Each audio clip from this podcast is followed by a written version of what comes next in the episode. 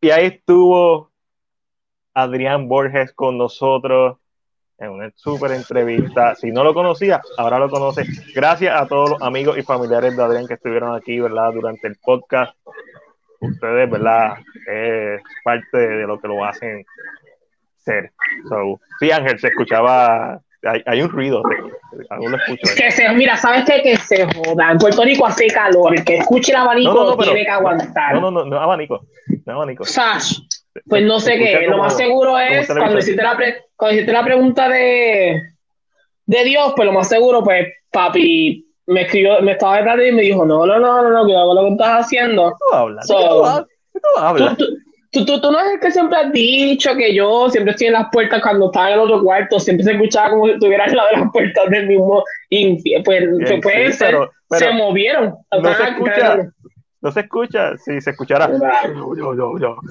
Creo que se escuchaba antes. Pero, o sea, no, literalmente no hay, estuviera el diablo ahí. Aquí no hay televisor. Aquí lo que hay es abanico nada más. Eh, no, es lo que se escucha. Pues por eso es que el abanico mío tiene habilidades que ustedes son mágicas, habilidades mágicas. Uy, uy, no me gusta. Me, da miedo. Me da, miedo. Eh, no, pues si de verdad no sé, no sé. A mí, pues, yo, a menos que fue cuando me paré. Si fue cuando me paré, y, pero es que es imposible porque no, no estaba en, en, visuales. Pero en ese momento sí fue a ver televisión, o sea, fue el cuarto a ver un momento de televisión. Son, I don't know, I don't know. Ustedes siempre dicen que hay sonidos aquí que alrededor de mí que no son naturales. Don't know, sabes que ya yo aprendí a just flow with it. Flow hay, eh, extraño ahí. Matilde, quiero que escribas, tengo una comedia para mí, que quiero que escribas tú. Quiero que escribas una comedia de este muchacho, de este mari, que diga, este gay, ay, yo a veces se escucha el feo, que fantasea con cultura china y asiática, o en cada momento que él piense en algo, tengamos que grabar escenas como si fueran de, de a Asia. A los Baboni. No, espérate, vamos a ver con lo que va a poner en Japón. A mí me gusta la fantasía china. Vamos a aclarar esa mierda desde ahora, ¿ok? Just in case. Lo mismo. Él hizo, él, hizo, él hizo, algo más japonés, más anime. No, yo quiero, yo, yo, quiero, yo quiero que de momento el protagonista aparezca con un traje súper largo, con el pelo largo y en el aire. Como que, el papel aguanta lo que sea, pero el presupuesto no complicado. Claro que no, jamás, lo va a aguantar, eso a menos que nos vayamos a otro lugar, a menos que nos peguemos en la loti y podamos no, no, no, Con un green screen, un buen costume, si es solamente un personaje, un buen green screen, un buen costume, buena iluminación y, y un abanico, ¿cuál de abanico? Un abanico de esto potente que haga... El, el, punto, el punto son las tomas, a mí, esas tomas largas de no, ese es el problema. Tú quieres hacer una toma. Soy allá. claro, o sea, es, difícil, es difícil, es difícil, es difícil. Pero nada, eh, no hable mucho porque yo sé que pues, él es más amigo tuyo que. A mí, yo no lo, yo no lo conocía hasta que me lo mencionaste. Um, so, por tal razón, pues no hablé tanto porque tal vez no tenía tanto. Tú tenías las preguntas que le querías hacer como que bien establecidas. So. Pero es muy bueno, muy bueno. Como Matiel dijo, si lo estás escuchando, aunque la mayoría de fanáticos eran fanáticos de él, porque en ese momento hizo y como que se achicaron, pero como él, como él dijo, si ustedes son cineastas nuevos, tienen proyectos, han hecho cortos pequeños, lo único que tienen que hacer es escribirnos, nosotros no, nos, no le vamos a decir que no, son parte de, del crecimiento de, de, la cultura de cine en Puerto Rico, así que sin problema, sin duda alguna, ustedes nos escriben y nos dicen, mira, esto es lo que yo he hecho y quiero hablar de esto, tengo un proyecto nuevo, tengo estos cortos que lo hice en la pandemia y no ha pasado nada, ¿Qué usted puede perder? ¿Quieres que revise un guion, que veamos un trailer de algo que hizo y vamos a ser tan honestos como, como tan honestos como somos siempre? vamos a ser sinceros, Matías revisa, Matías revisa libreto. Sí, yo sé. Matías le encanta revisar libreto, le gusta leer historias nuevas y so, usted se lo envía a CinePR, Matías se encargará. No pretenda que yo vaya a hacerlo. Eh, lo dejo saber desde ahora, yo sin case. Um, eh, yo tengo ínfuras un poquito más de, de, ser un poquito más como de mierda, soy como los productores, nada más filmo el documento y me voy. Era. Si, si más bien dijo que sí, ahí estamos. Pero ah, lo que dijo. Mira, si, si Martín dijo que sí, carajo. Ah. Mira, ¿qué vimos esta semana, Ángel? Yo solamente vi una cosa, no sé qué me está pasando. Eh, me voy para Nueva York la semana que viene, so si no me ven aquí es porque estoy fuera de Puerto Rico la semana que viene. Se los aclaro yo sin case, aunque lo más seguro no les afecte o puede afectarle, porque yo sé que muchos de ustedes están aquí por mí, yo lo sé.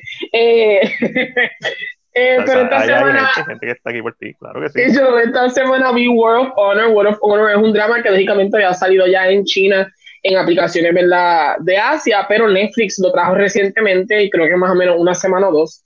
Eh, es un drama original, me imagino. No, sabes que no, no aparece como un Netflix original. O, tal, o tal vez es que ya yo estoy brincando el comienzo y a mí no me sale. Pero lo más seguro sale Netflix. Um, pues World of Honor es un drama, lógicamente, en el mundo que a Angelo le gusta, el mundo que a Angelo le encanta, se lo disfruta, se lo come, se lo goza, la fantasía china. y es este drama donde, ¿verdad? Tenemos estos. A mí, ok, ok, vamos, vamos a aclarar una cosita la idea de sectas, de divisiones culturales, no viene de Ryan de las Dragons, no viene de Avatar, no viene de estas cosas que conocemos en el mundo western. La narrativa de sectas, cultivación de poderes, que sería como, ¿verdad? Estudiar poderes. Eh, eh, sectas que pelean entre sí por el poder o el control. Es una narrativa bien común en Exacto, sí, lo que sería una secta es como decir una facción. Ejemplo, el grupo de la espada partida, que son estas personas que hacen... Eh, eh, así, se va a llamar el cortometraje, Ángel. ¿Cómo? La espada partida. La espada partida. Vamos a ponerle que en este mundo existen sectas, porque así se le llaman allá, pero serían como facciones donde las artes marciales son distintas. ¿A qué me refiero con eso? ejemplo, en este caso, uno de los personajes tiene lo que se llama el Sweet el Swift Fit. So él camina súper rápido, como que en el piso, como de lado. No sé cómo explicarlo. Como... Esto suena a My Hero Academia, cabrón. No, no, sí, sí, pero vamos a decir que My Hero Academia se, se inspira en, en, la narrativa de esto. Vamos a ponerlo así, no de específicamente World of Honor, pero sí de la fantasía china. Lógicamente, China era quien controlaba la mayor parte de Asia hace mucho tiempo. So, indiscutiblemente, la cultura tao, taoísta, no sé si se en español, taoísta, la cultura del budismo, este tipo de cosas son, so, no me venga a mí a decir que usted vio Raya y dice, ahí se parece a Avatar, o que, porque le voy a dar una galleta que va a ver el cielo. Y, y exacto, ¿y de dónde tú crees que salió Avatar? Y yo, Avatar, lógicamente, pues estas son cosas que cuando tú ves fantasía china o ves mucha fantasía china, ves siempre los mismos colores, el azul, el rojo, el violeta, el blanco, eh, siempre es como bien palpable eh, ese tipo de cositas. Pues en esta historia, que es de cultivación y es un lucha específicamente, habla de este, estas facciones que están en lucha eh, porque hay un artefacto que les puede dar poder o conocimiento sobre todas las artes marciales del mundo. y están todos peleando por lo mismo y lógicamente nos encontramos con el que está de blanco en la foto, que es eso mismo, José, taoísmo. Muchas de las cosas vienen, a mí, vamos a, ser sinceros, China es de, lo más viejo que existe, por lo tanto su cultura se ha pasado a muchos otros lugares. Eh, el de blanco es el chief o el jefe, vamos a, decir, el líder del Ghost Valley, donde viven los fantasmas, donde son las personas que tienen, es verdad, que han sufrido en la vida después de, de, haber muerto, pues han vuelto a renacer como, como fantasmas de odio o fantasmas que que se encargan de las personas infieles, y el otro muchacho, que es el de negro, también ha hecho sus cosas malas, y se van a encontrar en el camino, como que el destino está, los está poniendo en el camino, y cómo van a luchar con esta conspiración para encontrar el artefacto. Esa es la base de la historia, realmente la estoy viendo porque los dos protagonistas terminan enamorados, o porque no la voy a ver. Vamos a hablar, Carol. Yo estoy viendo, la, la estoy viendo por maricón. Vamos a empezar por ahí. Eso es lo que puedo decir. Después que dije tanto, para terminar ahí. Ah, vi de Conjuring. Este de Conjuring, yo lo empecé a ver. Está, hace, hace tiempo que la vi. yo vi de Conjuring hace como, déjame ver, porque yo tengo una memoria súper cortita. La, la, la revisé hoy porque mami la estaba viendo. Okay, so me senté con ella como que a ver momentos específicos. Eh, hay gente que me dice que no le gusta. Yo en lo personal, yo no veo películas de horror, so maybe eso cambie un poco mi narrativa por el simple hecho de que no estoy tan expuesto ya a este tipo de películas y me asusta igual, me funciona todo igual. Eh, creo que una de las cosas en la cual puede fallar mucho de Conjuring es que se, están, se separan un poquito de la narrativa de demonios, aunque hay un demonio en la película. pero trata de irse por otra línea muy distinta tal vez a las primeras. En las primeras el demonio era como que los estaba siguiendo, siempre estuvo detrás de ellos. Era más una historia como en esta, no, esta es como ellos son muy aparte a la historia, el demonio no está detrás de ellos, por decirlo de esta manera. Um, so, no sé si eso le quita un poquito a la película, eh, es interesante. It relies a lot on jump scares para mí, más que las demás. So. Yo, la, yo la vi, yo vi la mitad, porque he visto más que la mitad. Eh, y lo que puedo decir solamente viendo la mitad, que obviamente parte del clímax, que probablemente es lo mejor de la película y lo más que da miedo, pero hasta ahora es, a diferencia de las primeras dos, que básicamente son películas de exorcismo con Haunted House, esta es una película de investigación, de un misterio, es más un misterio que horror. A mí los jumpscares no han funcionado. Y se, siente, y se siente más, y para mí se siente más acorde a la realidad de los Warrens que cualquiera otra. Las, otras, otras saben ir más como la niña bien out of time, bien en una fantasía, o sea, bien en el horror, horror. Y esta tiene como una, una línea en que se siente como más, tal vez más parecida a la historia real de ellos, por decirlo de esta manera, aunque tiene sus momentos que son súper dramáticos en cuanto al horror, pero... Pues, y, creo ah. que, y creo que es más a la mitad, hasta después de la mitad es que vemos este tipo de cositas, pero al principio, como dice más bien, la primera mitad se siente súper investigativa de ellos. Es súper investigativa, sin contar el, opening, que obviamente es un opening sólido de horror, eh, y no se lo voy a quitar. Fuera del opening, hasta cierto punto, yo siento que esto es más un drama que una película de horror. 50% de la película. Y, yo pienso que esto es lo que la gente le puede quitar un chingo a la película. y es tan diferente a las otras que entiendo perfectamente que no te guste porque tú estás esperando una película de horror. Y sí, como una película de acción, cada 10 minutos hay una escena de horror. Una película de acción, cada 10 minutos hay una escena de acción. Sí la hay, pero literalmente se siente como escena obligatoria y, y no funcionan mucho para mí. Los jumpscares hasta ahora que he visto, ninguno me ha hecho nada. Eh, y siento que lo que ha funcionado son los personajes. Vera Farmiga, Patrick Wilson. Patrick Wilson, Vera, eh, yo creo que ellos son a mí hay una escena, yo no sé si tú llegaste a esta escena o están investigando un caso fuera del sitio que llama el bosque. No sé si llegaste a ella. Todavía. Y, esa mujer, esa mujer está, exacto, esto sale en el trailer, lo hemos visto en el trailer varias veces, y esa mujer en esa escena, yo, yo tengo miedo porque ella me da miedo. Es, es, es, el miedo a través de ella lo que a mí me provoca miedo, porque y no sé si es pensar o decir, ah, es porque ya está asustada, pues es horrible, pero es este cuando ya de momento está, que se pone la mano, se pone de noche, de momento en escena completa, y ya sube la cabeza, que lo hemos visto en el trailer, no estoy dándole ningún spoiler. Y mira hacia el lado, yo estoy asustado porque si Vera Farmiga está asustado, yo estoy asustado, es lo que puedo decir. Sí, hay varias escenas. Ah, y creo que son ellos.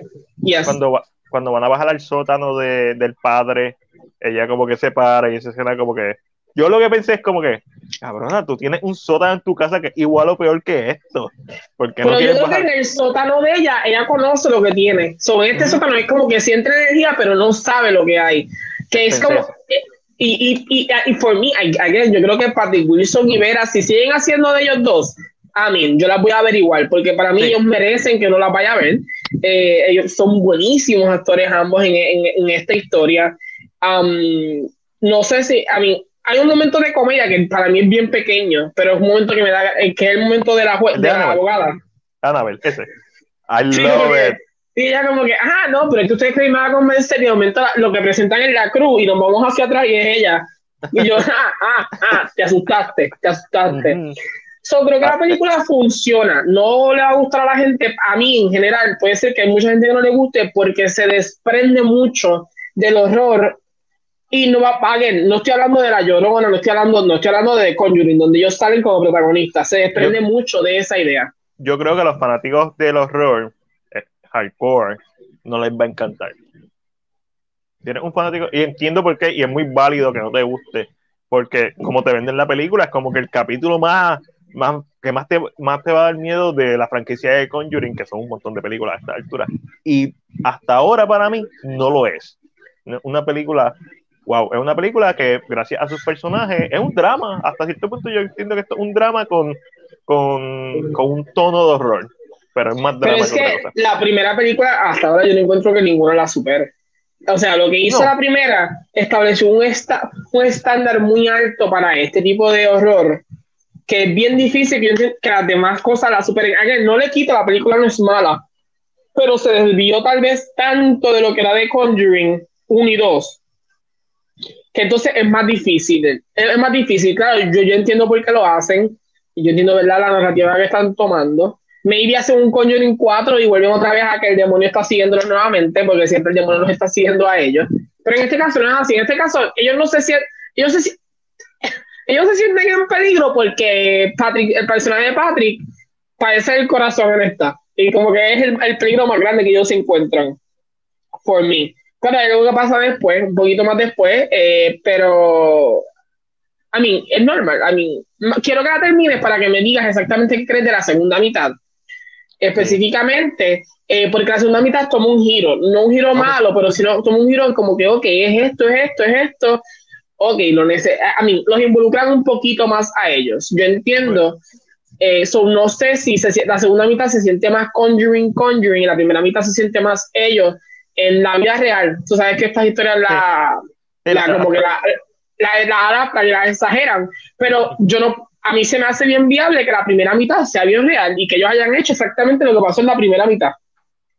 Eh, eh, es posible. Por lo menos se siente bien coherente como está estructurada la película y simplemente que el horror que uno espera de una película de Conjuring a la primera mitad no está. Hay muchas escenas de horror, pero hay muchas imágenes de horror, imágenes que podrían ser icónicas en un futuro, están ahí. La, la escena de la cama de agua, eso es una escena súper genial dentro del horror, pero... Pero siento que también al haberla puesta en trailers le quita la ah, escena. Y ese es el mayor problema también que yo encuentro con estas películas. Hay muchas escenas que si yo no hubiera visto lo que pasó en el trailer, hubiera sido súper impactante, porque ya tan pronto yo vi la escena de agua, ya yo estaba mirando el techo del cine. Que déjame decirte, el, el techo de Caribbean Cinema en Plaza Las Américas está un poquito dañado. Siempre estaba dañado. Yo como que yo mirando para arriba y yo, ay, va a pasar, va a pasar, déjame mirar para arriba, ¿qué está pasando aquí? Mira, y con eso. ¿qué, ¿qué te has visto? ¿Qué más has visto tú? ¿Más nada?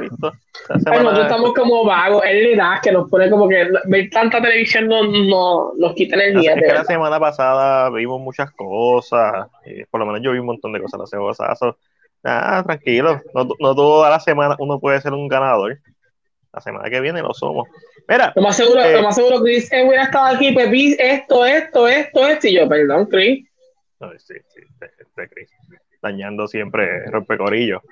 Mira, antes de empezar, Ashley, que tengo lo compra o lo vende, el día de hoy, cumpleaños, Angelina Julie, cumple 46 años.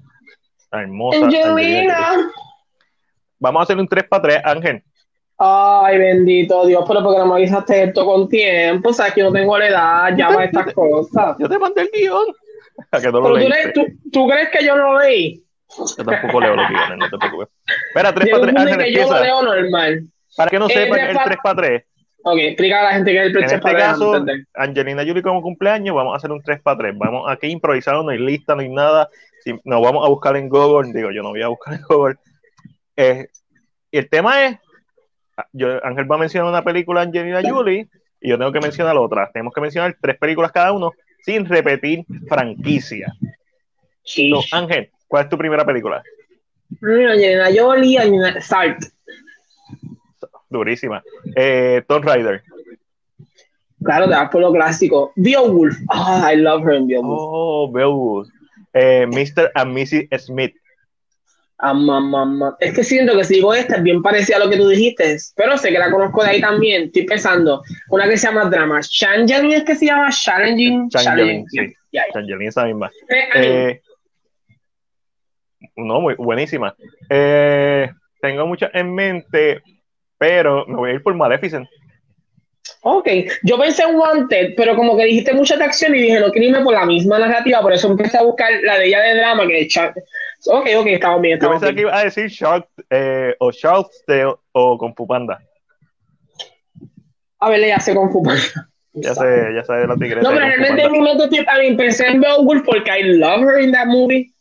Eh, eh, y pensé en Wanted primero, que en esa, que en Chan, Chan, Chan, y sé que tiene más de drama, sé que tiene más, pero como que es la que viene a mi mente. Pero dije, llamar el dijo Tomb Raider, llamar el dijo, y ya yo dije Sal, decir Wanted es como que, ok, y Mr. Mrs. Smith es como que aquí que la misma línea, solo. Sí. Le fui por esa. Fue la primera película que yo vi solo en el cine. Yo la primera película que vi solo en el cine fue Ultraviolet, Don't Judge Me. Ni me recuerdo la película, solo puedo decir mucho. no te pierdes de mucho. tu memoria hizo bien. Ok, ahora que hicimos el 3 para 3. Me voy a buscar el libreto, espérate. A no las noticias. Yo empiezo, no te preocupes. ¡Ajá! ¡Se borró! Era sólida la taquilla de Aquarius Place, parte 2. La secuela de Aquarius Place ha logrado recaudar 48 millones en la taquilla doméstica, entiéndase, Estados Unidos solamente. Y lo que hace que se ponga durante este primer fin de semana como un gran éxito y toda una sorpresa, teniendo en cuenta que todavía hay muchos cines que no están operando. Además de eso, ya hay detalles sobre Quiet Place parte 3.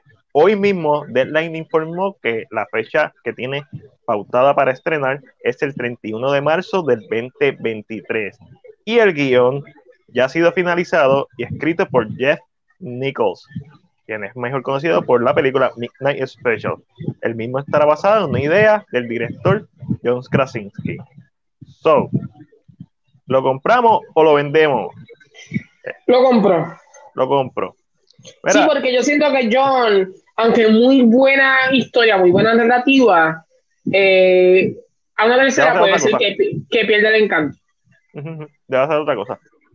Que se mantenga la. Es, es una buena transición. Hiciste la primera, hiciste la segunda. La tercera, escríbela. La cuarta, simplemente da la historia y mantente como productor siempre.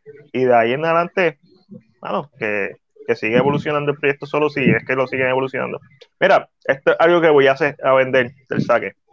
Estoy bien, súper triste. Ok, ok. Espérate, pero esto tú lo pusiste eso está, está arriba de, de Aquarius Place. Nuestro amigo de J Angel Video en las piedras, Marvin Reyes, pues lamentablemente esta semana anunció que las puertas del Video Club van a cerrar.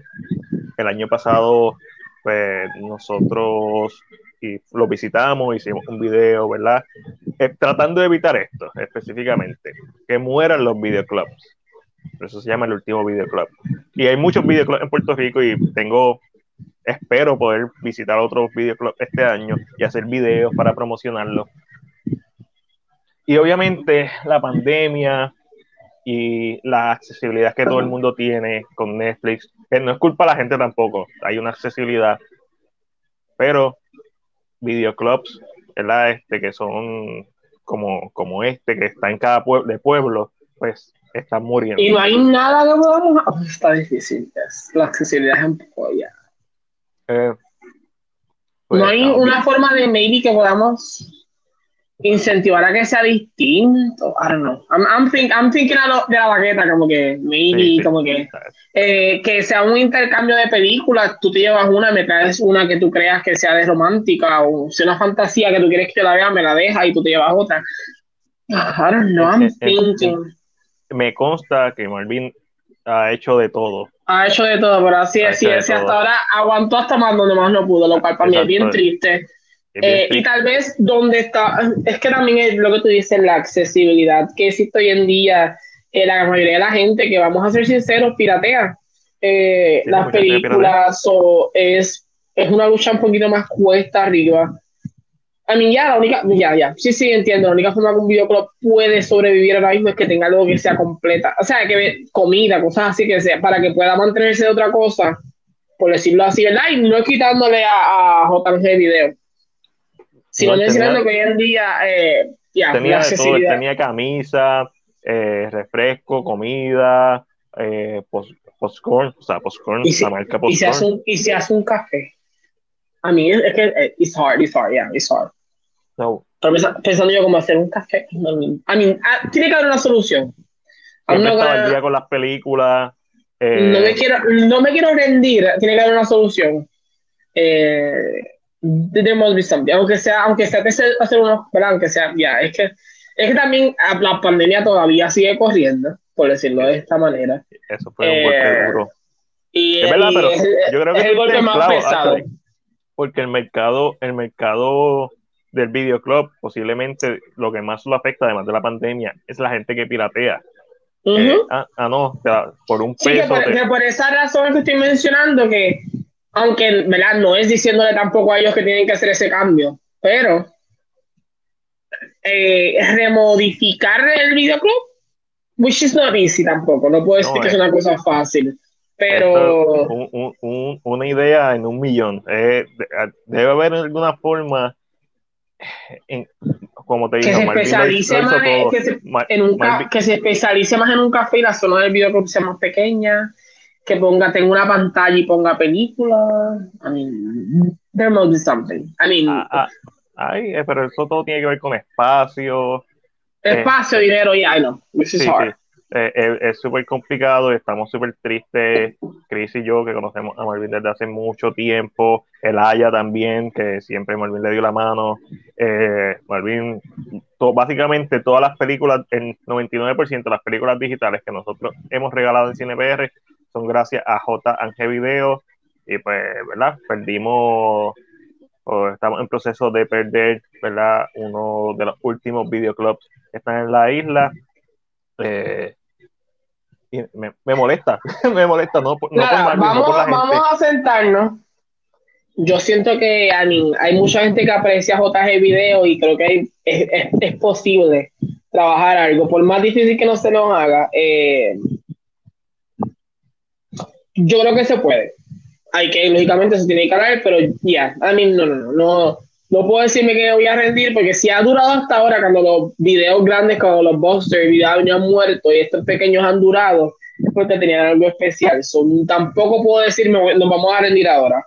So, let's see, let's see. Eh, tiene que tener mucha gente detrás, hay mucha gente que lo puede apoyar, hay mucha gente que podemos eh, sacar un poco de nosotros para darle, si fuera, ya, ya, I mean, no, no voy a decir aquí en live, pero Matiel Matiel te digo, vamos a escribirle a él, vamos a ver qué podemos hacer, a ver cómo podemos push y como que arrancar a ver si damos un, porque a mí no, no, entiendo que sí, que la pandemia ha sido muy mala, la pandemia y todo, y es y lo demás, pero siempre va a haber gente que le gusta rentar, siempre va a haber gente que le gusta hacer. y, y eh, siempre eh, tiene una clientela, me consta, porque las veces que exacto, allí no. Es, imposible que Mel, o sea, es imposible que JG Video al sol de hoy, como se han muerto muchos videoclubs, se ha mantenido sin tener clientela. hay gente que lo apoya, hay gente que va y compra eh, popcorn, lo que venda, so tiene que haber una forma. No me voy a rendir hasta que sea el último intento y me digan, ya no se puede más. Y yo, no, no. Y yo,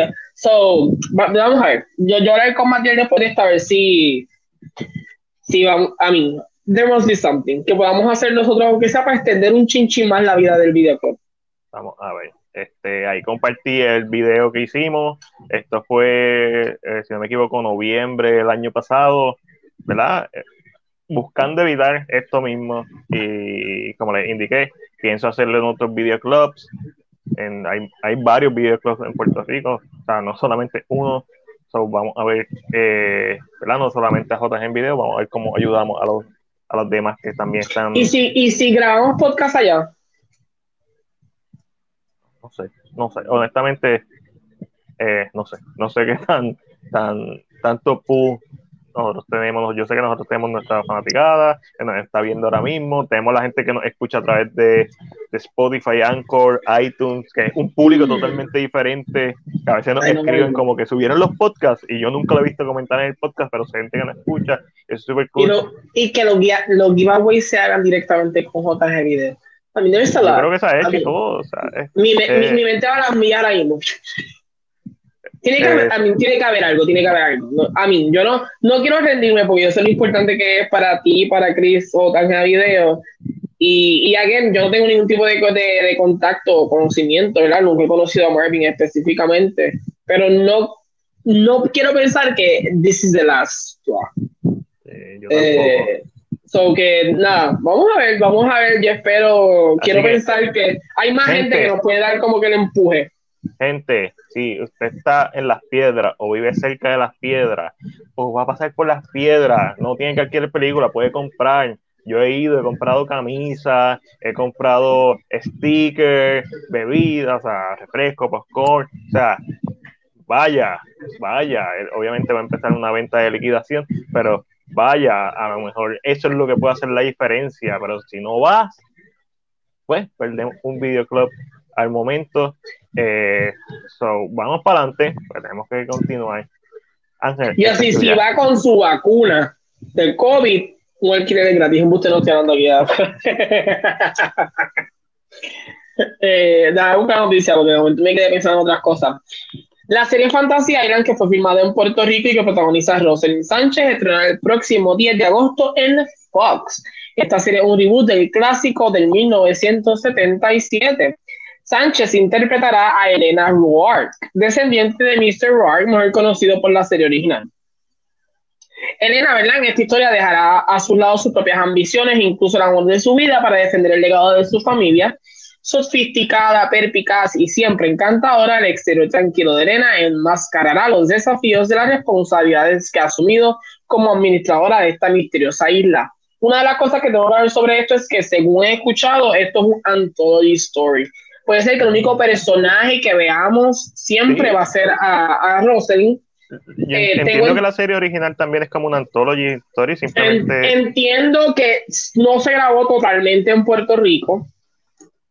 Entiendo que muchas de las, escenas de la isla son grabadas aquí, pero todo lo que es como dentro de un estudio no es grabado aquí porque para esta historia va a salir la actriz que hizo Scandal, que hizo de la esposa del presidente en Scandal y ya nunca tocó Puerto Rico, so me da esa impresión, me da esa impresión de que esto va a suceder, eh, que es verdad que todo lo que es la isla, grabar, que esas son cosas que tú puedes hacer en una sola toma, fácil. Eh, entiendo que sí, Rosalind estuvo en Puerto Rico grabando porque, ¿verdad? El novio de mi hermana fue parte de la grabación de Fantasy Island. Eh, y sí, estaba Rosalind en Puerto Rico, pero me da esa impresión. para la semana que, viene necesito, necesito que de casualidad llegue información de Fantasy Island. Y así, spoiler, uh. casualmente. Pero, entiendo, entiendo que sí.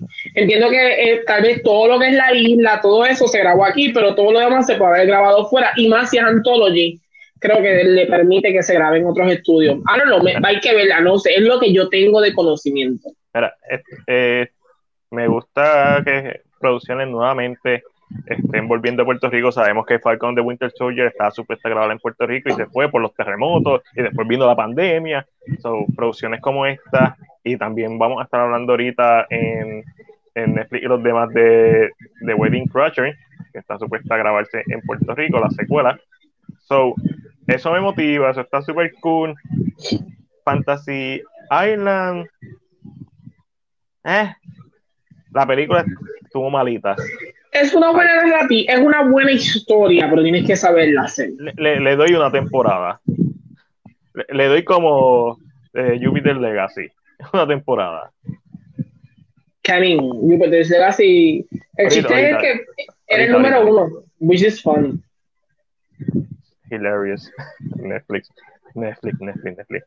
Mira, eh, Chris puso hoy que aparentemente salió un reportaje indicando que la producción de Misión Imposible 7 ha sido detenida indefinidamente debido a un nuevo caso positivo. ¿No se supone que hubieran terminado ya? Mano, esta película la están grabando, llevan grabándola hace como tres años. Exacto, a mí, ¿por qué se está tardando tanto? Ha, tenido muchos muchos tropiezos con la pandemia. Ella, ella, yo creo que había parado tres veces el año pasado de filmarse. Y no sé por qué todavía no, ha terminado de grabarse. So, pues, aparentemente lleva una cuarta. Sé que más de dos veces han tenido que, posponer la, la producción. So, ¿lo vendo?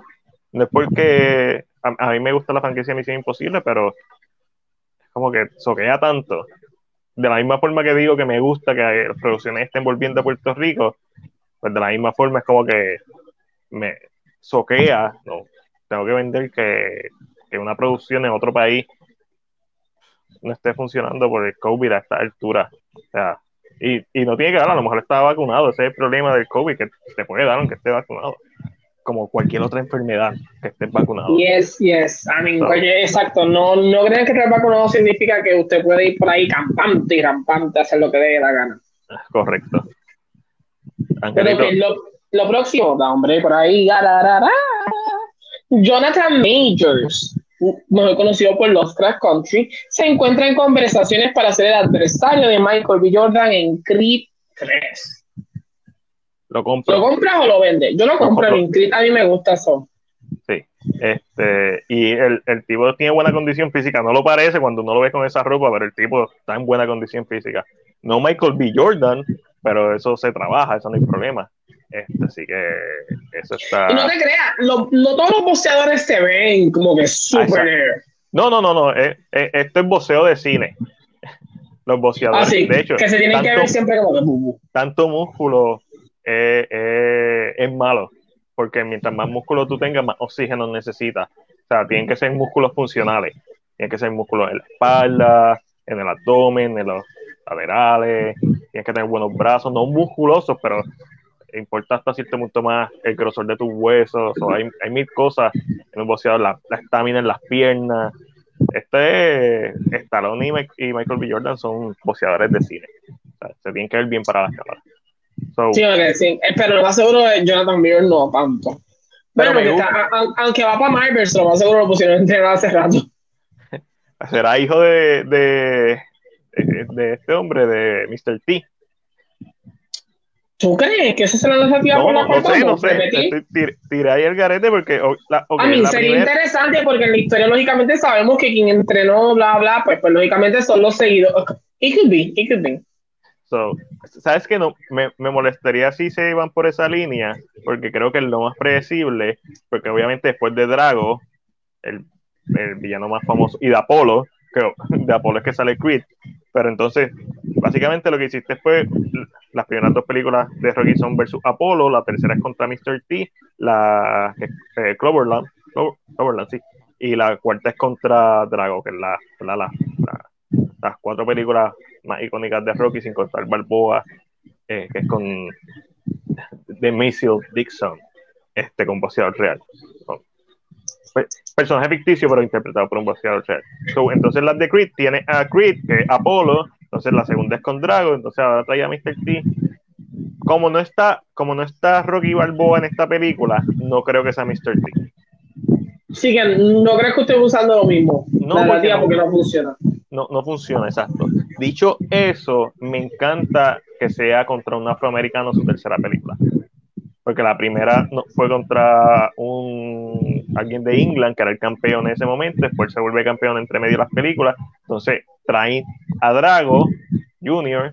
Este, y e, en la segunda película funciona. Me gustaría que esta fuera una película que a la misma vez que él la dirige, que tenga su propia voz y que traiga algo nuevo y el hecho de que sea un afroamericano versus un afroamericano me encanta narrativamente porque no lo hemos visto en, en, la, en la serie, por lo menos como un main event, como la lucha principal, no lo hemos visto.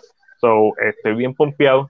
Eh, estoy bien pompeado. Me da un poquito de miedito que es el primer el debut de Michael B. Jordan, pero como quiera, Creed ha sido una franquicia bien sólida, así que por eso lo mega compro. Compro. Mira. Lo próximo, Maggie. Algo que también compro. Hitman se une al elenco de John Wick Chapter 4. Papi. El bebé, el bebé. Donnie Yen. Ya, sí, cool. Lo mega compro. O sea, uno de los mejores artistas marciales del cine en estos tiempos en una película de John Wick es como que, sure, Exacto, como dice, como dice José, compro obligado. Como que esto es bien fácil para comprar. Y Ángel, déjame, no, esta, déjame dejarla para después. Voy a poner esta. Pero, esta es parita. No está, creo que no están en el guion esa. yo, te, yo te digo. Pero, aquí, esta también es mía, porque probablemente no sabe que esto se revela el primer teaser de los personajes de la película dirigida por Eli Roth, basada en el videojuego del mismo nombre, Borderlands. tenemos a Lilith, tenemos a Core, tenemos a Bonitini, whatever. Eh, el robot se me olvida cómo se llama. Y simplemente son siluetas.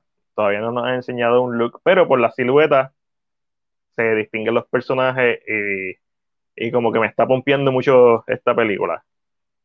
Más que otras. Así que yo la compro. Ángel, ¿compras o lo vende? Ángel no está. Ángel se fue. Las voces. Las voces se lo llevaron. Pero ya mismo aparece. Mientras Ángel aparece, se revela Ángel, Borderlands. Aquí estoy, aquí estoy, aquí estoy. I'm sorry. No, no, no, no. Tú me habías dicho. Borderlands. Eh, pues sí, a mí esa foto la vi, pero no solo vi esa foto, vi la foto donde están en las escaleras. Las individuales. Eh, que son ellos como que, y lógicamente, me gustan las fotos como que pompean. Yo no sé mucho de Borderlands. Yo tampoco. Pero por visualmente se ven tan parecidos o son tan, se ven tan conocidos que tú dices, mmm, interesante. Ahí en, el, medio está la leyenda. Jamie Lee Curtis y al lado otra, leyenda. otra leyenda. Kate Blanchett. Kate Blanchett, nada más. Nada más. Está, está, Kevin Hart, que no es ninguna leyenda, pero. Que es el más chiquito. Digo, de los ¿Quién Está, ¿Quién está haciendo el personaje de la arena chiquita? No tengo ni la más mínima puta idea. Me, a mí, me encanta mucho la foto. Se ve súper nice, se ve súper se ve como interesante por el simple hecho de que visualmente tú conoces quiénes son cada uno. No sé si ese que se ve grande es el, mismo que hizo del hijo de Iván Drago en Rocky o otro, porque sé que él, creo que el, que hizo el hijo de Iván Drago está en la película. Pero no sé si es Core, no sé qué personaje. Te voy a decir ahora rapidito, hombre, que te voy a decir quiénes son los que están ahí. Mientras tanto, después volvemos a eso se revela el nuevo logo de Warner Bros. Discovery, el lugar donde los sueños son hechos, de verdad, y las pesadillas también. Este, este logo está bien feo, este, este logo está feo de avicio. Este logo me da asco, este logo parece que lo hizo un estudiante de primer año.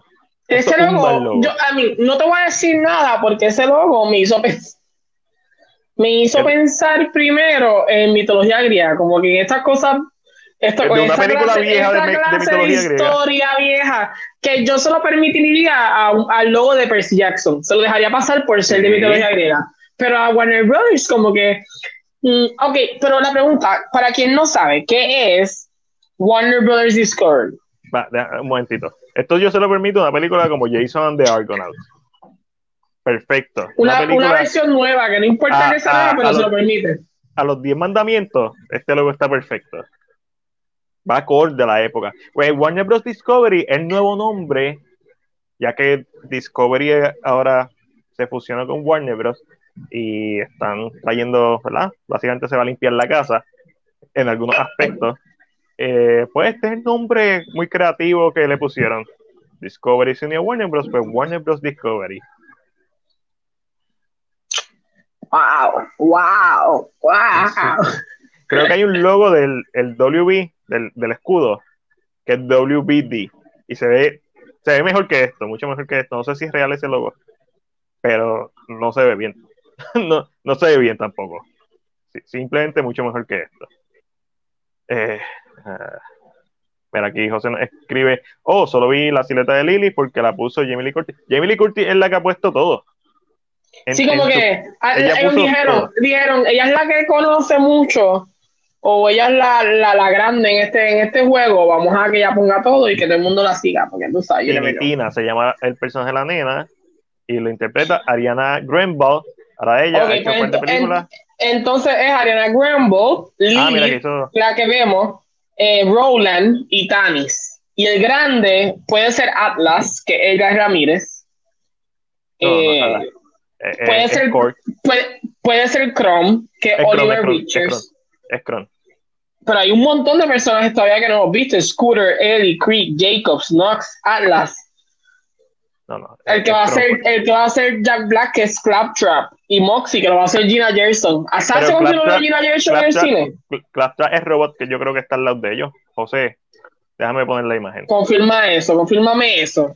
Claptrap, este robocito que está al lado de. Sí, el que se ve al, lado de Kevin Hart. So, eh, Jack Black lo que va a hacer es un papel de voz. entonces, lo que pensamos es que en esa foto está Lily, Claptrap, Tanis, Roland, Tiny Tina y Chrome. Correcto. Ok, ok. So, todavía nos quedan un par de personajes que no hemos visto nada, pero esos serían los protagonistas. Pero creo que lo más que me motiva, te, lo juro para mí, yo vi las fotos y yo, wow, qué cool. Se ven tan personajes de. De juego, sí. De, juego que como que emociona. So let's see, let's see what happens. la próxima noticia es mía, ¿verdad? La próxima es tuya. Pero déjame, déjame que me suba el libreto. Yo sé que tiene que ver con Luis Miguel, porque ya cambiamos de sección. Estamos en Netflix y los demás. Déjame, poner el, déjame poner el, el opening. El opening. Uh, la do uh. So fancy. My God. So fancy. Oh my gosh. La serie de Luis Miguel ha sido, ¿verdad? La serie de Luis Miguel ha sido renovada en la tercera y última temporada. Lo vendo. Lo vendo porque no me interesa Luis Miguel, pero mucha gente adora esta, a mucha gente adora esta serie el único Luis Miguel que a mí me interesa, ya tú sabes quién es. El Luis Mi. Luis Mi, que está por aquí. Está por aquí con nosotros y le acabo de arrancar la oreja. Siempre Luis Mi. se, me cayó, se me cayó, se me cayó, Luis Mi. el Luis Mi, el Luis Mi. Mira, está el. Honestamente, esto lo pongo por si acaso está viendo Empezó la, empezó Sweet Tooth, no sé si una serie, no sé si una película, no me interesa. Empezó Sweet Tooth en Netflix, a lo mejor está buenísima, véanla y déjenos saber. Sweet Tooth, Netflix, basada en un personaje de DC, creo. Y Netflix, en una noticia de Netflix. Jupiter's Legacy ha sido cancelada tras solo una temporada. Uh.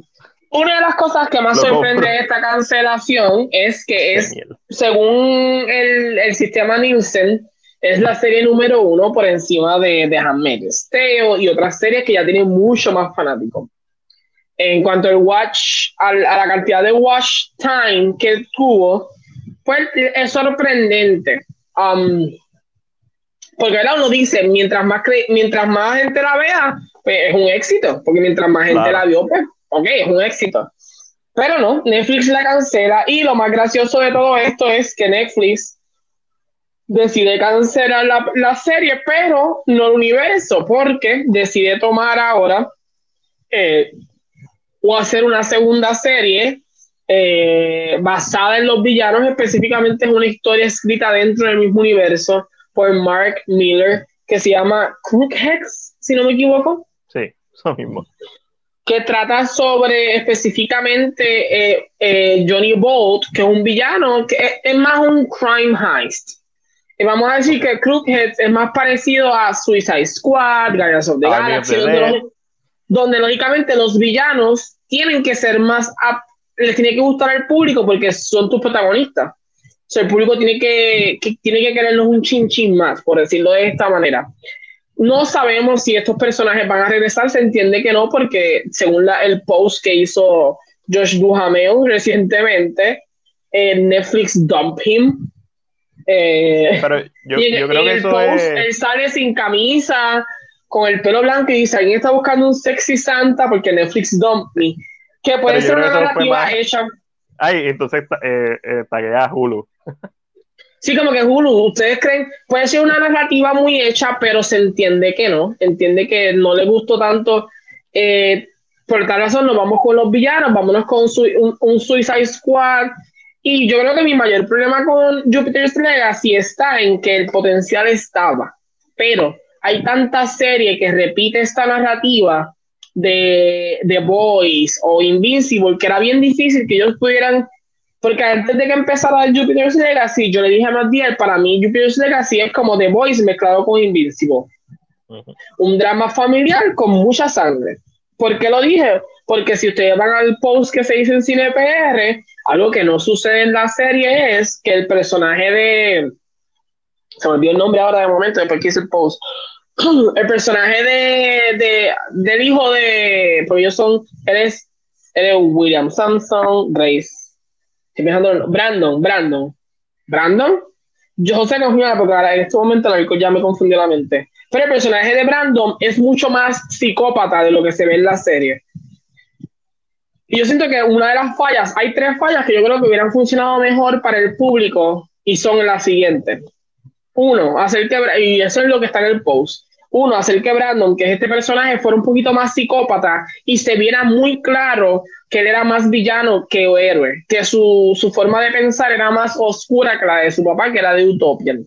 Eso es una de las cosas. Lo hagas como tú lo hagas, que fuera un drama más, más invincible. Más esta lucha entre papá y. Invincible a la inversa. Exacto. En vez de ser el malo, que sea Invincible el malo. Exact, exactamente, hubieran sido eso. El segundo detalle que yo creo que hubieran hecho y hubiera impactado a la gente es la muerte de Grace. La muerte de Grace se ve en los cómics, se ve bastante temprano, ¿no? Él, donde está ella, que está la actriz. No, esa, imagen no la tengo. Ah, ok, picha, pero ok. Pues la muerte de Grace es una escena donde vemos que matan a Grace y ya está en su casa y la matan. Y es, es bastante temprana en el cómic, que yo siento que para la mitad de season se hubiera establecido que allá la matan un grupo de personas que eran simpatizantes del hijo de ella, lo cual lo hace más emocional, porque están matando a la mamá de, de, su líder, por decirlo así, sin todavía revelar que el villano realmente es Walter, como en la serie lo vemos un poquito más adelante y entendemos que sí eres el villano realmente. Y para finalizar, la serie tenía que haber terminado con esa escena que estamos viendo ahí, que Matías puso, que es una escena donde The Utopian pelea con todos estos héroes, que todos siguen la misma narrativa eh, de que no creen en el código. Y en ese momento que todo sucede, hubiera llegado entonces el personaje del hijo y hubiera matado a su papá porque es, el, es la, copa, es la gota final. Para que entonces tú dijeras, oh, wow, mató a su papá. Eso se escucha súper interesante. es más dramático. Exacto, se, se, se convierte más extremo porque Invincible se va por la línea de que el papá, lógicamente, por su crianza, eh, y a que no han visto Invincible, spoiler, pero el papá se cría por una crianza mucho más estricta y de su planeta y casi, casi mató a su hijo, pero por el amor. Pero en esta historia, si me hubiera hecho que su hijo estaba tan corrompido por su tío al nivel de matar a su papá, porque ya le tenía este resentimiento, me creas un drama súper heavy porque me estaba haciendo un personaje bien complejo. So, yo siempre he pensado que. Como si Brightburn e Invincible tuvieran un hijo. Exacto. Y por eso es que yo le tenía mucha esperanza. Olvídate de los efectos especiales, olvídate de la ropa. Eso es algo que yo puedo dejar pasar. Si la historia es buena, yo puedo dejar pasar muchas cosas. Ah, no, si la, si la historia es buena, uno siempre deja pasar. Pero siento que ellos perdieron la oportunidad de tratar de vender esta idea mucho de que hay héroes y dejarlo vivo porque lo dejan vivo al final um, a ambos personajes, a la mamá Grace, él no es malo, malo como tal. Él, está como en la lucha de que mi papá me quiere que yo haga esto. Pero yo creo que hubiera sido mejor si hubieran presentado a este personaje influenciado por alguien que no veíamos hasta el final sabiendo que era su tío, pero siendo influenciado por alguien tan cerca como su tío, porque lógicamente le tiene cariño a alguien que ha visto toda la vida.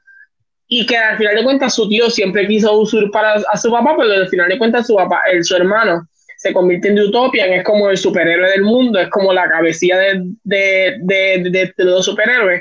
Es como Omniman, por decirlo así, pero es lo que tú dices, es hacer la inversa. Como un hijo se siente cuando su papá es de esa presión. Y, creo que de Omniman parar, que él sí era, que hubiera, o sea, hubiera sido tan interesante porque hubiéramos tenido los dos contrastes, hubiéramos visto en Invincible al papá casi matando al hijo, pues vean Invincible en Amazon Video, y entonces hubiéramos tenido en Netflix Legacy, eh, Jupiter's Legacy, en donde el hijo mataba al papá. Y eso se suena tan interesante. Y lo mataba a, un nivel de que, o sea, disparaba sus rayos y, y lo quemaba hasta adentro y así mató a su papá. So, ¿Cómo él recupera ese momento y, regresa para atrás? Yo creo que si esto se hubiera hecho, si la serie se hubiera hecho de esa manera, yo estoy seguro que la gente hubiera tenido una, una visión distinta. Porque me está claro. completamente, es el hijo quien está matando a su papá. Y entonces la gente tiene fresco, lo que le gusta a los superhéroes, que tienen fresco Invincible.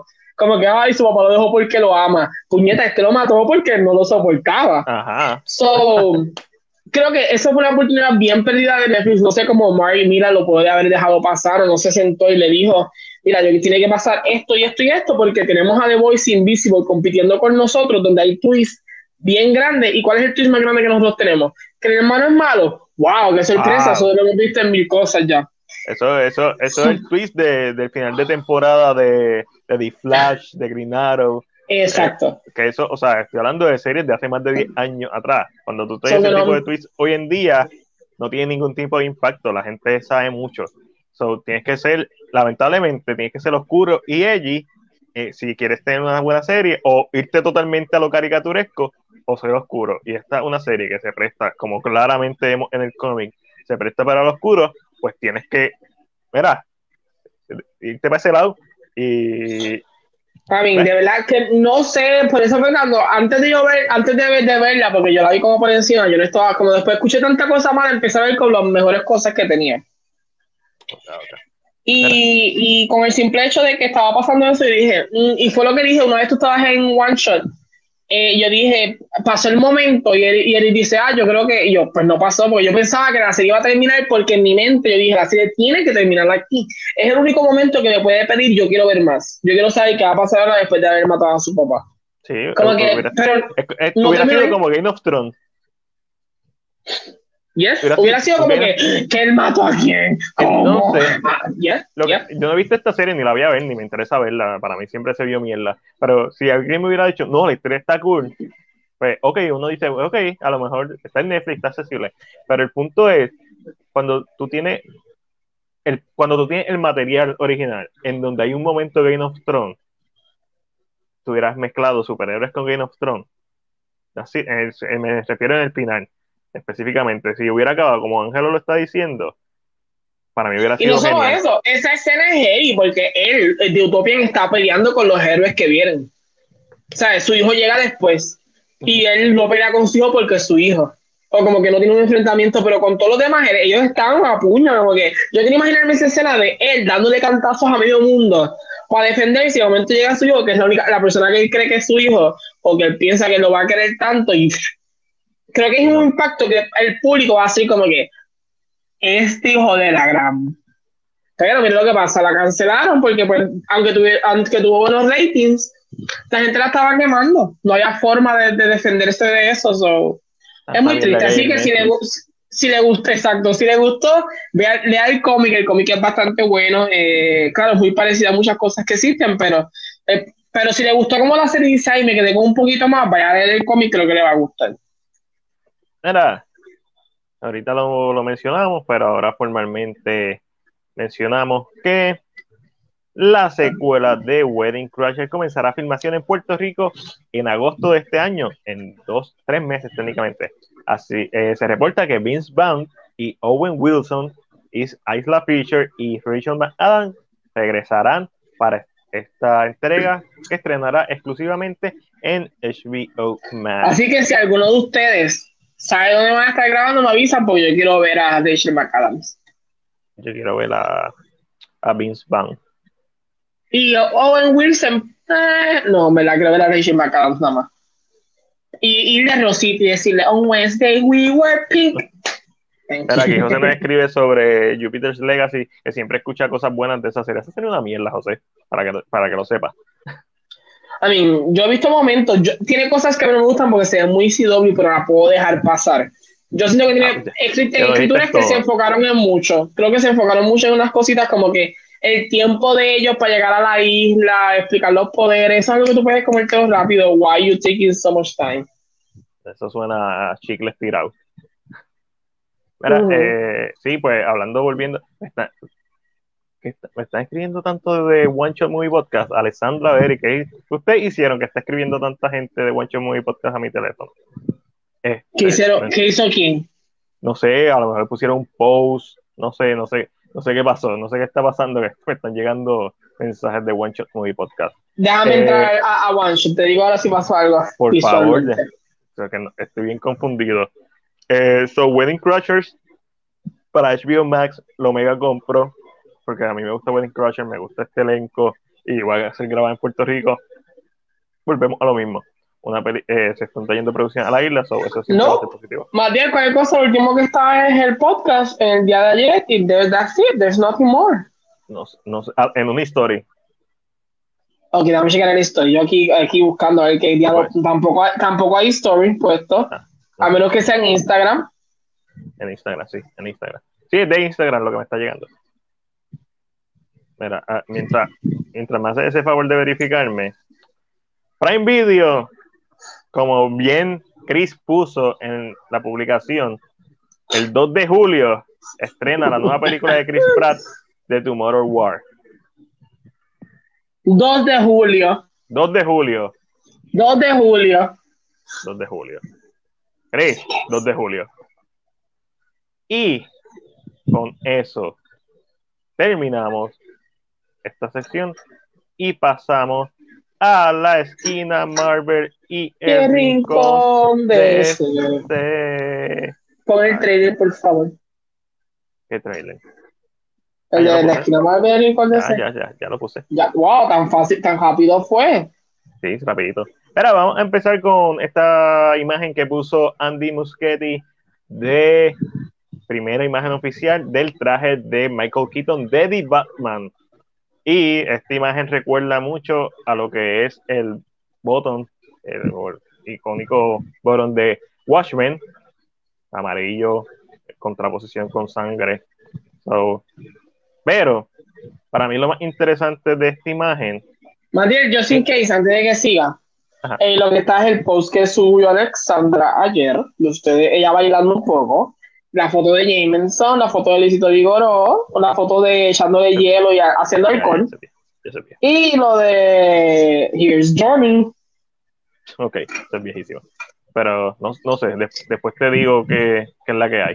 So, tenemos esta imagen de Batman y claramente el traje está influenciado, obviamente un traje nuevo, pero influenciado por el traje de Batman Returns 1992. Pueden ver que está el logo de Batman, que en Batman, la primera del 89, eh, no este logo, eh, otro logo, el de murciélago que tiene en el pecho. Y vemos la parte arriba del pecho.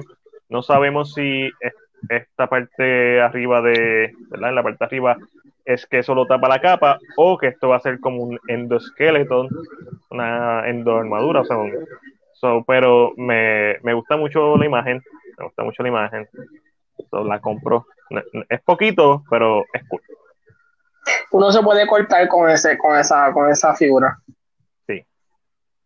se ve como bien afilada. Se ve 3D, sí, se ve, eh, se ve diferente, pero lo suficientemente igual, pero también se ve diferente. Eso me gusta. Para que comparar. Ángel, ah, no, no hablé de esto. Déjame hablar eh, de, esto. Sí, yo lo leo, yo lo leo, yo lo leo. Episodio final de Mayor of Easttown rompe records. El episodio final de la serie limitada Mayor of Easttown atrajo a 4 millones de espectadores durante el fin de semana festivo a través de HBO y HBO Max, con casi 3 millones de espectadores el domingo por la noche en todas las plataformas. El final también estableció el récord como el episodio más visto en una serie original de HBO Max durante sus primeras 24 horas de disponibilidad, superando los finales de éxitos recientes como The Undoing y The Final Attendant durante el mismo periodo de tiempo.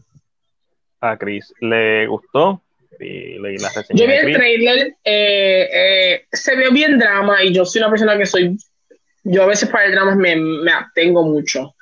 Um, le gustó So, ella me, lo que me dijo es que eh, a ella le gusta este tipo de, drama, que los personajes son una mierda de personajes, o sea, mierda de personas eh, en la serie. Y parece que esto tiene eso. Me dijo que estaba, estaba interesante. no es que lo voy a ver, pero. algún día la vea, maybe no la vea. Y como dice no no es que la vaya a ver, pero. No es que la vaya a ver, pero tiene más posibilidades que Jupiter's Legacy. Yo ninguna de las dos. No, no, eh, no como que.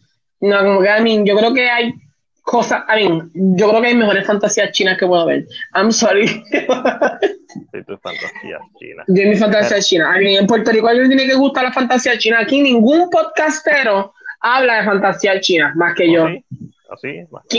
¿Quién? ¿Tú? Ah, pues yo nada más, por eso digo. Porque entonces yo, me quiero convertir en la eminencia. Cuando alguien diga, vamos a ver una película china, digan, Angelo, es lo que yo quiero. Eso es todo el poder.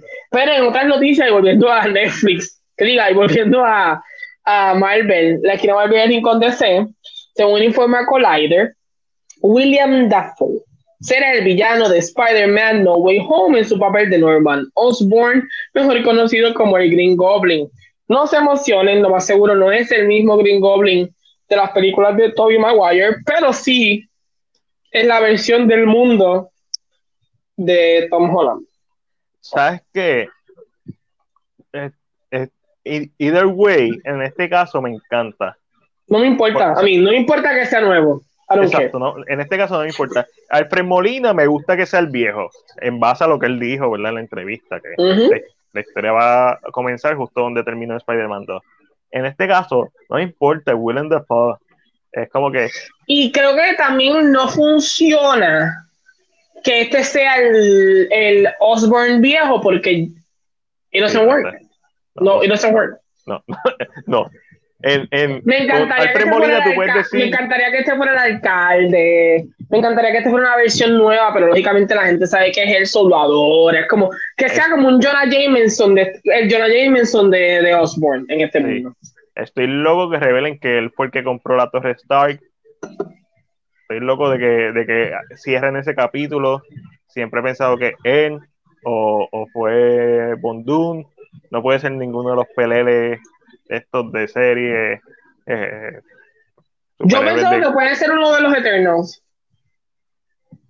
Papi, es que los Eternals. Pero. Ellos no, intervienen en nada. Rumor, aquí, rumor aquí. Según una, según una foto de un calendario que va a salir de los Eternals.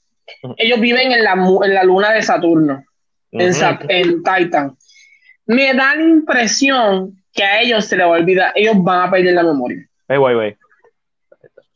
¿En qué luna? no, es mm, no, no, es el mismo lugar, yes. Eh, esa ha sido la discusión. Eh, al parecer, la luna donde ellos están se llama Titan, que es la, la luna de Saturno, pero donde está, donde pasó los Infinity War, no está ese Titan porque es muy lejos de la Tierra. Según lo que hemos entendido, es demasiado lejos. Yes. Ok, ok, So, tal vez separan esa narrativa de que maybe estos Eternals decidieron vivir en esta luna para proteger la Tierra desde ahí vamos a ponerlo así como los Inhumans, que están en, la, en, la, luna, en la luna de nosotros. Pero Titan de, de Thanos es donde se metieron los otros Eternals con sus con mucho más lejos. Pero me da la impresión, y si es así, no se molesten, porque que, pues, yo leo cómics, I'm sorry. Este, en los cómics, los Eternals pierden su memoria. Y no es hasta un momento específico que la recuperan. So, no me sorprendería que esta película se vaya por la narrativa de que los Eternos ayudaron a la, a la, humanidad en el comienzo y sucedió algo que les borró la memoria por completo y ahora viven eternamente olvidados. o no es hasta que Thanos aparece, que es una amenaza Vivian para ellos, que su memoria regrese y por eso es que los volvemos a ver. Eh, que ahí se no hemos intervenido. Maybe eso, no sé, no sé. Decir así. Me, me suena Hancock. La película Will Suena como. Ya, ya, y es posible. I mean, es, es, que la gente está como que, ay, que los Eternals, pero si lo, último cómic, ellos están todos dormidos, como que en un estatus de, de que no saben exactamente quiénes son. Que viven eternamente, pero que no saben quiénes son, que no, no, no saben su lugar en la Tierra. So, let's see. I mean, quién sabe si es cuando, cuando Thanos hizo el snap y todos se levantaron. Puede ser. Eso lo tienen que explicar, porque no intervinieron porque obviamente ese ha sido el meme. Ok, los cabrones, ¿dónde están metidos? Lo tienen que explicar. Porque, porque no sé, a menos que se vayan por la narrativa de, de Ancient One, que sí intervinieron, pero nunca estuvieron frente a nadie. O sea, intervinieron desde otro lado. Mientras peleaban en Wakanda, ellos estaban buscando pelear por otro lado, o buscar como destruirlo. O, es más, me encantaría que digan esta idea de que ellos pelearon con Thanos primero y lo atrasaron un chin antes porque pensaban que no iba a llegar a la Tierra. O porque sabían que su plan iba a ser este, solo los Eternos se enfrentaron a él antes, pero nunca pudieron con él, solo regresaron a la Tierra para tratar de advertir. Ahora no, vamos a ver, yo no sé qué vaya a pasar, de verdad. Estoy bien interesado en esa película solamente por el simple hecho que no es como las otras, que hemos adivinado todo y todo ha pasado. En este es como que, what the fuck happened? Sí, esto, sí son unos personajes tan oscuros y tan raros, no mainstream, dentro del mismo Marvel, que es cool, que traiga algo nuevo. Igual que es que, es, que se siente fresco, se siente como que, ah, no podemos adivinar como con los otros, porque, como WandaVision, por decirlo así. Exacto. No podemos, de tantas teorías, no podemos adivinar, porque aquí no tenemos de dónde. Lo único que podemos dejarnos llevar es de la presentación que tenemos de ellos en el último cómic, donde se los olvidó todo porque su memoria había sido como que borrada, por decirlo así. So, that's it. Mira, y volviendo a DC, tenemos el primer vistazo, gracias a la gente de Just Jared, de el nuevo traje de Shazam. Soy yo, se ve más metálico. Eh, se ve más metálico, pero los antebrazos específicamente y el rayo en el pecho es totalmente metálico, a diferencia de la primera parte que alumbraba. Era como una, una pantalla LED. Este no alumbra. Y hablando de eso, les quiero enseñar este preview que borré en mamado. Ok. Mientras hablamos de esto, dejar si puedo subir el, el preview. Pues nada, según la foto que hemos visto, la foto se ve bien metálica, como que al principio querían que se fuera como que LED, lo cual para mí no funciona mucho, eh, porque el metálico pues refleja entonces eh, la idea de que si le da luz pues brilla, o, que si se llena de rayos pues está energizado por el rayo. Que fuera LED no era lo más emocionante para mí, vamos a ser sinceros. A mí no me gusta cómo se ve el rayo en este traje, el símbolo. El traje overall no me gusta la textura, no me gusta lo que, lo que sale de los hombros hasta el pecho, se, lo, encuentro raro. Este, no, crees que eso sea, un, I mean, que visualmente esto no sea la capa? Algo para que sea magnético de la capa. no, no, no, lo que está abajo de eso, lo que está justo debajo de eso. Es que espérate, que es que estoy viendo la foto de lejos porque la tengo, la señora es súper lejos, hombre, déjame mirar aquí es lo mío. A ver. ¿Qué está abajo de qué? ¿Las líneas metálicas en la cintura? No, no, no, no, no. Eh, después de, tú sabes que se ven los cositos donde se supone que esté la tapa, los circulitos. Yes, yes. Debajo de eso hay como una línea que rompe el patrón del, resto del traje. Como, como si fueran músculos en el pecho. Eh, ya, ya. Exactamente. Eso no me encanta como diseño. Me gusta que no se vea tan pat como el primer traje, que él se veía súper flaco el cuello, que todavía se ve súper flaco, y el resto del cuerpo musculoso, pero se sabía que eran pat, parecía que estaba inflado. Me gusta que se vea un poquito más natural, se ve mucho más natural. Me gusta el diseño, me hace pensar mucho en el diseño de, de Man of Steel, del traje. Este, estoy, quiero ver cómo se ve en, la película. Se ve, más oscuro también el traje, actually. Eso es algo que, que me parece interesante. Obviamente, estamos viendo una imagen de una foto tirada detrás de cámara falta la iluminación de la película, falta la colorización, faltan mil cosas, mi gente. Este, simplemente que, si, que si no lo saben, el actor de Shazam viene a Puerto Rico, no es, sino el que hace de Felix. Exactamente. Este, so, eso está super cool. Estoy tratando de subirle un preview de, ¿verdad? El primer teaser que tiraron de Shazam. Este, pero. Ah, el, el, del uniforme, el del uniforme. El del uniforme. Este, pero, ya que no lo. Ah, ahí subió. Lo voy a enseñar. Aquí es que, aquí es que nos desmonetizan la gente.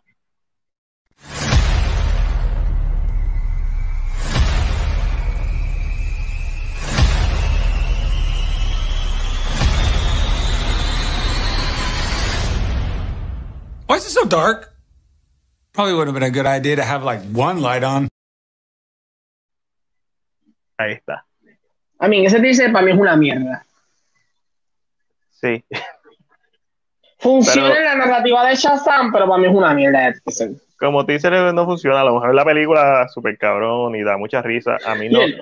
Was it so dark? Y yo, oh my god, just, ¿Sabes cuál es mi problema con, con Shazam como película? Además de que es una película de Marvel, hecha por DC. Que ese no es el problema, porque Shazam es el único personaje que funciona así.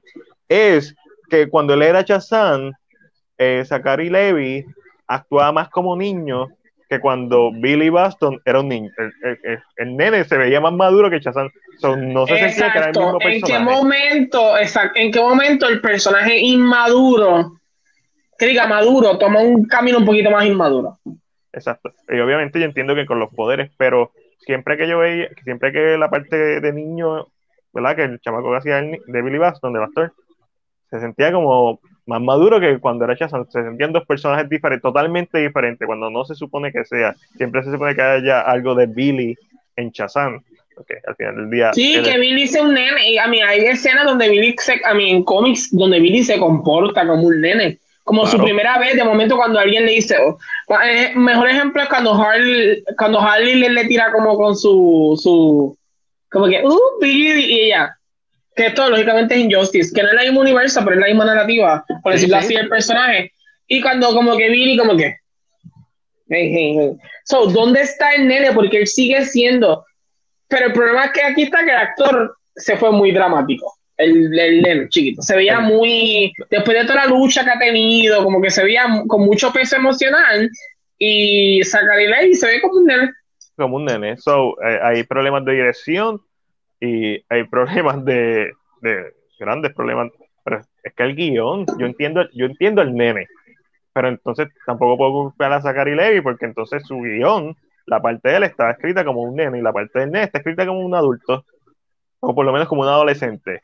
Y eso es lo que no me gusta de, de Shazam como película, que además que la encuentro bien, el final está cool, tiene cosas, tiene muchas cosas cool. Pero la, encuentras muy Marvel. La encuentro, además de muy Marvel, la encuentro muy del montón. Yo no me acuerdo de muchas cosas de Shazam. Ahora sí lo pienso, me acuerdo al principio es con la historia del malo, cuando tiene el accidente, después vemos la historia del nene, cuando lo muda a la casa, consigue los poderes después de que ayuda al, al hermanastro, se mete en el tren, o sea, si, si empiezo a pensar en ella, me voy a recordarle a ella completa. Este, pero así, el momento icónico cuando él brinca después de que, ¿verdad? De que va a la casa de la mamá y la mamá, básicamente. Esa parte de esa escena está cabrona toda la escena, sí, yendo a la casa, con ese, ese, impacto emocional y esa decisión más madura de parte de él. Eso, está cool. Hay, hay, tiene muchas cosas buenas la película.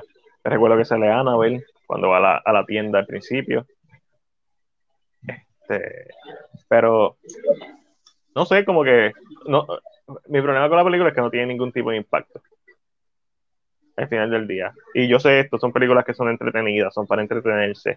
Y hay mucho cine que así, pero a la misma vez eso es lo que hace que al final del día, en la historia va a pasar como una película más del montón.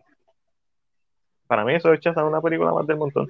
No es que es mala, es que pues no la necesito en mi colección, no, no, y no toda película que sea buena está en mi colección. No sé, no sé, hay algo en Shazam que como a esta altura todavía no me cuaja. A diferencia de Aquaman, yo sé exactamente lo que no me gusta de Aquaman y lo que me gusta. Es bien fácil, Aquaman. Que, recientemente Ed Boon hizo un, un, un post donde puso. Co-creador de Mortal Kombat. E hizo un post donde puso Batman y Superman, eh, eh, como que Ultimate Edition, es mejor que Aquaman y yo. Yes. Y entonces pues, puso una foto de John Wick con todas las pistolas. Como que ahora el mundo le va a caer encima y yo, yes, estoy contigo, estoy contigo. Lo que, lo que, pasa es que Aquaman está hecha para el público general. Esa es la realidad. Aquaman es una película más del montón también. La única diferencia es que James Wan logra visuales bien impresionantes. Aquaman es una película que está llena de visuales bien impresionantes, que la mayoría de, esos visuales donde se dañan es por la saturación de los colores y los efectos visuales. Yo pienso que Aquaman es una película que obviamente está súper cabrona hecha en cuanto a efectos visuales. Bien técnicamente está bien hecha, pero falla en diseño y en efectos visuales. Por ejemplo, cuando lo tienen encadenado a él por primera vez, que está todo este cuarto blanco dentro del agua. Entonces es bien mierda, se, se nota que es un green screen. Y no hay problema que sea un green screen, el problema es que se nota que es un green screen. O sea, se ve sí, Cuando, cuando tienes escenas de agua que se ven mejor. Ajá, cuando yo entro. O sea, bajo el agua que se ve mejor, como esta escena está mierda comparada con la demás. Entonces, de momento tiene una escena como la de, The Trench, que está cabroncísima, y de momento tiene una escena como cuando se están dando un beso en medio de, la guerra con los fuegos artificiales, porque es una película absurda al final del día. y, es kind of hard. Y sí, es medio complicado. Antes que todo, y antes de seguir a lo último que nos queda, que es lo de la foto de Chris y Cruella. Exacto, quita la foto un momento, Mate. Quiero felicitar a José. José siempre ha estado con nosotros, nos ha apoyado hasta el fin del mundo, a todo lo que hacemos, siempre está con nosotros. se graduó recientemente, eso quiero dar las felicitaciones, uh. José, felicidades. You made it. no todos no todos nos hemos graduado de universidad, así que you have made it. Felicidades, José. Gracias siempre por todo, gracias siempre por estar aquí, apoyarnos, soportar nuestras estupideces tanto tiempo, diría yo. Así que muchas gracias, José. Besitos, tenía, que decir, eso antes de, seguir. Muy bien, muy bien. Ángel, ¿sabes qué es esta noticia? Yeah, eso sin leerlo, Disney está trabajando una secuela para Cruella. Eso así, van a reunir al director, escritores y obviamente a Emma Stone. Yo no he visto Cruella, no quiero spoiler, la pienso ver este fin de semana. Es muy buena, eso he escuchado. Eh, eh, es sorprendentemente buena, tiene sus cositas. Um, eh, pero me sorprende, me sorprende suficiente. Um, como Cruella. A mí, el problema de Cruella es el, el, el budget. Para mí ese es el mayor problema de Cruella. No que la película no se lo, no se lo merecía, pero la película costó más de 200 millones. Wow. Y no, y no ha llegado hasta ahí. Claro, están usando. Para mí el dinero es más moda. Para mí el dinero es más la moda porque es moda, sí tienes un momento sí ella sigue ahí como los perros. O hay unos momentos específicos que tú dices, diablo, esto sí es hasta el cuco. Eh, pero no es como que tú dices, la película está bañada en CGI todo el tiempo. Eh, hmm. so, para mí, mucho de este dinero tiene que haber sido la moda, porque la moda es bien específica, la moda cuesta cara. ¿Crees que la, la, gente... la mejor vestuario? I mean, yo entiendo que se lo puede merecer, porque el vestuario está on point, es interesante. Claro, hay que ver que otras películas salen en el pasar del tiempo, eh, porque sabes que las películas de, de, época siempre se ganan, pero esta película de verdad que tiene un vestuario excepcional. Um, eh, la gente dice David West Prada con el Joker, no tanto, más David West Prada con otra cosa. Un David West Prada más oscuro, más dark. Eh, um, So, que a mí no me sorprendió una segunda parte, me daba mucha curiosidad la idea de que fuera a pasar porque le costó mucho a Disney y no está recuperando ese dinero. Pero Disney sabe que estamos en momentos de pandemia. Disney ha escuchado que tiene muchas buenas cosas de Cruella. So, si tu película hace buen, eh, buenos, buenas críticas, aunque te haya costado tanto, tienes la oportunidad de hacer una segunda parte para que la gente como que no la odie. Porque si vamos a comparar, Lion King hizo malas críticas, ganó mucho dinero, pero va por una segunda parte. Correcto. Y también ¿por qué no darse la cuenta la mercancía? Uh Por él se presta para mucha mercancía. Mucha cartera, mucho abrigo, muñecas. Las muñecas de Cruella, so, eh, si generan también dinero con mercancía, es un buen IP que puede explotar a la gente ama a Emma Stone, so, y, lo que he escuchado es que el personaje la partió, y la película lo que he escuchado son críticas positivas, la gran mayoría. So, estoy loco por verla, no voy a pagar 30 dólares para verla en, Disney. Yo no pagué porque si hubiera tenido, yo creo que la película merece 15 dólares. Yo pagaría 15 por la película, pero como yo estaba solo, dije, y tú estabas fuera de Puerto Rico, yo te hubiera dicho, vamos a pagar más de mitad y mitad y la vemos. Pero como tú no estabas, pues la fui a ver el cine eh, y a mí me encantó, a mí me gustó la película, la música, el soundtrack de la película, yo jamás pensé que como que si me pegaran las canciones, ahora como que hay una canción que es de los Bee Gees que sale en la película y, se me, y cada vez que la escucho, pienso en la canción, hago y me da como que... So, la película está bien hecha, eh, no repiten el error de, de Maleficent, que era una de las cosas que más yo le temía, el error de hacer una villana soft, no, no lo repiten de esa manera, casi, casi, pero no igual. So, que la película es muy interesante. El twist se ve desde lejos. Yo sé que tú vas a ver el twist a 100 millas por hora. Desde que tú dices, yes, este es el twist. Eh, pero, en eh, pero el chiste de todo esto es que yo estaba tan envuelto en la película que yo no vi el twist. Okay, Yo, como que estaba tan envuelto en mi propia mente, yo, wow, wow, wow, que cuando pasó el twist, yo, oh my god, me quedé en shock. Y yo creo que a mí me gustó mucho la película. Jamás pensé, yo creo que la gente está tan es lo que siempre hemos hablado, la gente está tan dispuesta a criticar a Disney por lo que es como compañía, no por el material que saca, que muchas cosas que salen como que es una porquería. Y como yo lo que Cruella como que ha sorprendido a la gente, como que no pensé que me fuera a gustar. No pensé. Así que cuando la veas me cuentas, no la vas a ver mañana.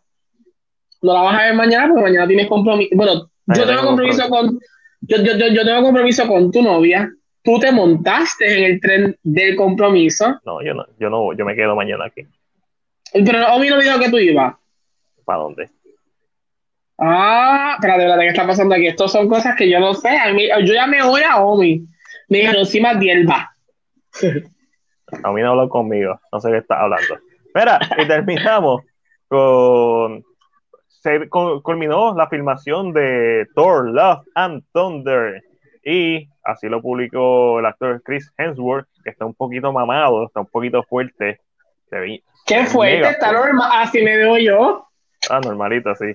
Este, junto al director y actor Taika Waititi, que recientemente tuvo una polémica por estar trajeteándose con su novia y cariñosito con, con la actriz, este, me olvidó, Thompson. Tessa. Tessa Thompson, con Valkyrie. Porque la gente, porque la gente, él le envidia, porque si él está de acuerdo, porque está Es que no le importa la gente. Eh, eh, él hace la película, la película está, la película sale bien. A él le importa a la gente si él. Los otros días escuché el comentario. No, lo que pasa es que Disney ahora mismo está apoyándolo. Que no importa Disney lo que está haciendo él por su lado. Que hay un paparazzi. Lo más seguro lo hicieron para crearle más traction a, a Thor. Ay, que, que es que a mí. El otro es que yo. A mí no, no me sorprende. Ahora mismo, yo, yo Taika, hago una foto ahora yo sentado con, con los Crow y Chris Hemsworth. Yo taikaliqué un video a lo, a lo Corin Farrell. Eso es lo que yo haría si fuera Taika. No, pero recuerda que Disney tampoco podemos muy a lejos. Pero yo haría un video con, con Thor aquí y con así. Dándole besitos y la gente, uy, se está besando también ahora yo. ¿Qué van a decir? ¿Qué van a decir? También. Taika es el duro. El que haga lo que le dé la gana. Mientras las películas están. Os digo, no todo lo que le dé la gana. O sea, vamos a ver claro. Todo con consentimiento, lo que le dé la gana. Exacto. Importante. Gracias. Importante. Consentir, siempre es importante. Pues, gente, con eso terminamos el podcast. Hoy fue un podcast cortito. Qué bueno, me duelen los ojos. La pasé bien.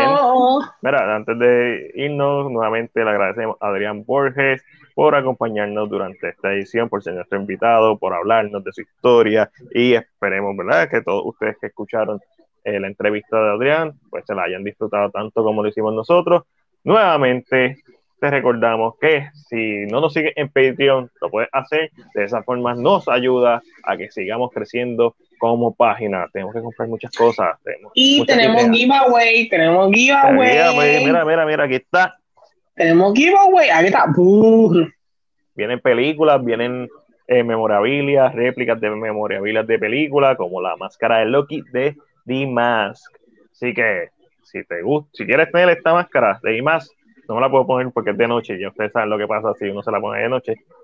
Pero si la quieres tener y te la quieres poner, únete a nuestro Patreon www.patreon.com slash cinepr. Déjame poner el videito aquí un momentito a la gente para que lo vea.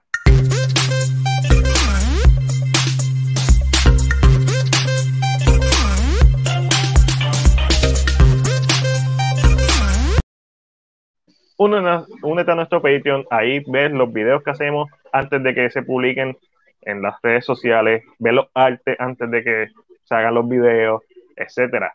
Así que, y participa automáticamente en todos nuestros sorteos, tanto los exclusivos de Patreon como los abiertos al público. No tienes ni que darle share ni nada. Ya automáticamente está ahí. No incluye las rifas. Patreon incluye las rifas. Las rifas, algo que hace Chris. Yo brego todo lo demás. Así que, Ángelo, ¿dónde te pueden conseguir a ti? ¿Cuándo te ven? Yo soy parte del co-hosting del podcast de los viernes Cine PR K-Drama con Ángelo está en pausa en estos momentos. No regreso mañana a K-Drama con Ángelo. El sábado pasado estuve con los muchachos de Cine Nerds hablando de My Sassy Girl, con una película cruela y cruela. Por lo tanto, este sábado no regreso a K-Drama. El próximo sábado y el próximo viernes no estaré en Puerto Rico. Por lo tanto, como estaré fuera, eh, puede ser que les envíe un videíto para el viernes, que les dé un saludito, pero no voy a estar trabajando en qué drama. Debe ser que ya para dejar ver el calendario, Mati, espérate. Sí, la semana que viene estamos. No es el calendario, mi gente. La semana que viene estamos a 11. Eh, la semana que viene, exacto. El, el drama, que el drama puede regresar el 19. Entiendo que el 19 de mayo, de mayo, el 19 de junio, estaría nuevamente con K-Drama después de regresar eh, de Estados Unidos y todo lo demás. Estaría con ustedes nuevamente. Así que los adoro. Les envío un besito porque no voy a estar el con ustedes, pero les voy a enviar un saludito, aunque sea, o si no, me meto dentro del podcast, aunque ustedes no lo crean. Sí, en un camino glorificado. Pero si te vas de vacaciones, disfruta, le manda un saludito a Johnny Ash, que sé que va a estar con ellos por allá desde Legacy Universe. Un abrazo y ¿verdad? siempre ellos, las que tienen tiempo, están aquí con nosotros y se quedan hasta el final. Así que, gente, yo soy Mac. Me puedes conseguir en Facebook, Instagram, Twitter, Vero, especialmente en YouTube como CinePR.